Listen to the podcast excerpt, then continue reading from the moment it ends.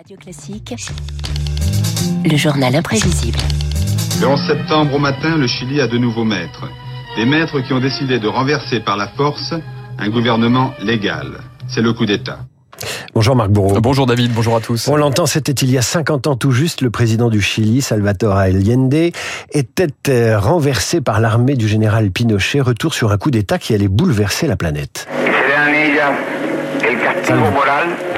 Et c'est d'abord, euh, David, hein, ce morceau d'histoire. 11 septembre 73, à la mi-journée, le palais de la Moneda à Santiago est cerné par les chars, les blindés, retranchés dans son bureau. Salvador Allende, ses lunettes grosse monture, son casque vissé sur la tête, délivre à la radio sa dernière allocution avant de mettre fin à ses jours.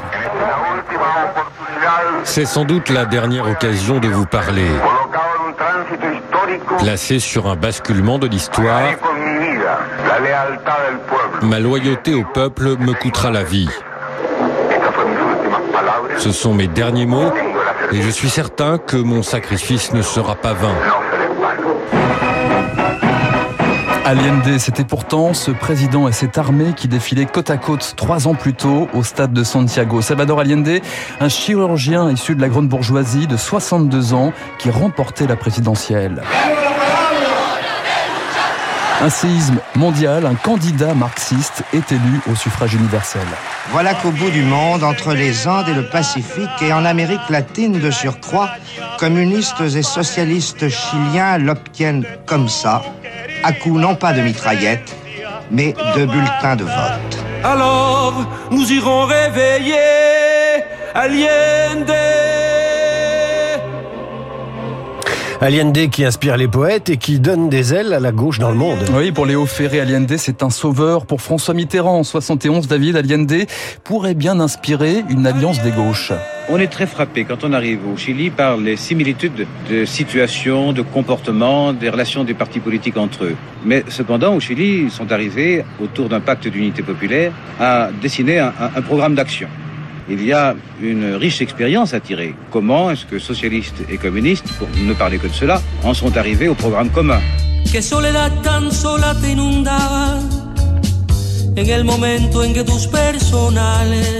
mais au Chili, Allende divise et fracture, soutien populaire, artistique d'un côté, alors qu'au même moment, sa politique de nationalisation inquiète. Certaines des plus grandes fortunes chiliennes font même leur valise, David, pour l'Argentine. À la frontière, au cœur des Andes, on se bouscule. Et pour certains, la liberté est au bout d'un tunnel. Au point où en sont les choses, j'ai peur. Peur de quoi? Des gens dont les capitaux fuient et peur que l'économie chilienne s'effondre. En pointe dans la contestation, les propriétaires terriens aussi dépossédés de leurs exploitations agricoles. Puis la colère gagne du terrain face à la crise économique, une inflation vertigineuse, plus 210% en 73. La viande de bœuf, le lait, le lait en poudre, les œufs, le café, le sucre font défaut. Les médicaments, les pièces d'or change. On fait la queue devant les magasins d'alimentation. Les municipalités de banlieue organisent des distributions parcimonieuses d'aliments au prix fixé par le gouvernement. En réponse, Allende propose un référendum sur sa personne. Ce sera le 11 septembre 73, les urnes plutôt que les armes. Discours prémonitoire quelques mois avant le scrutin. Je ne reculerai pas d'un cheveu. Et qu'ils le sachent, ce n'est pas en me criblant de balles qu'ils m'empêcheront d'accomplir le programme du peuple. Prémonitoire, effectivement, le 11 septembre 73 à l'aube, l'armée prend le contrôle des radios.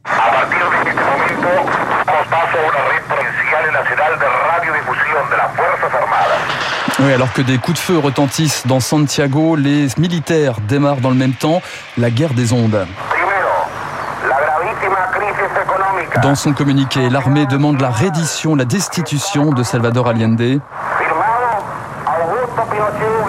Communiqué signé Augusto Pinochet, l'homme de confiance d'Allende, fraîchement nommé commandant en chef des armées chiliennes. Allende trahi, lui répond désormais directement jamais il ne se rendra à Pinochet. L'homme discret, l'homme de l'ombre est exalté dans cette conversation avec un de ses caporals. Pinochet, c'est désormais l'homme qui hurle. Reddition inconditionnelle, pas de pourparler. D'accord. On l'arrête et on lui laisse la vie, disons. Oui, la vie, et après on l'expédie ailleurs. On maintient l'offre pour sortir du pays et on fait tomber l'avion en vol.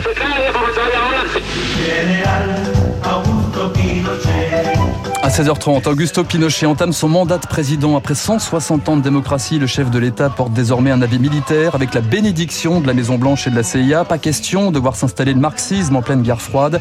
Washington avait orchestré les blocus, l'acheminement d'armes aux opposants. Richard Nixon ne reconnaîtra qu'un soutien purement politique cinq ans plus tard dans l'émission Les dossiers de l'écran. La CIA a commencé dès 1963 et 64 à lancer des fonds particulièrement importants au Chili pour appuyer certains candidats qui étaient sur des listes anticommunistes. 4 millions de dollars ont été investis par l'administration Johnson dans deux élections, deux élections au cours desquelles Allende avait perdu.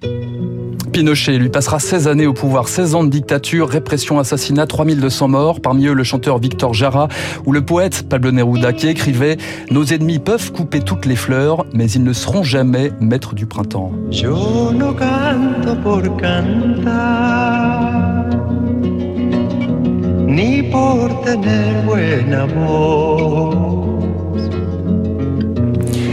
Marc Bourreau, le journal imprévisible à retrouver en podcast sur radioclassique.fr et à retrouver évidemment en direct chaque jour sur cette antenne à 8h moins quart. Merci Marc, c'était remarquable. Tout de suite le décryptage de David Barrault.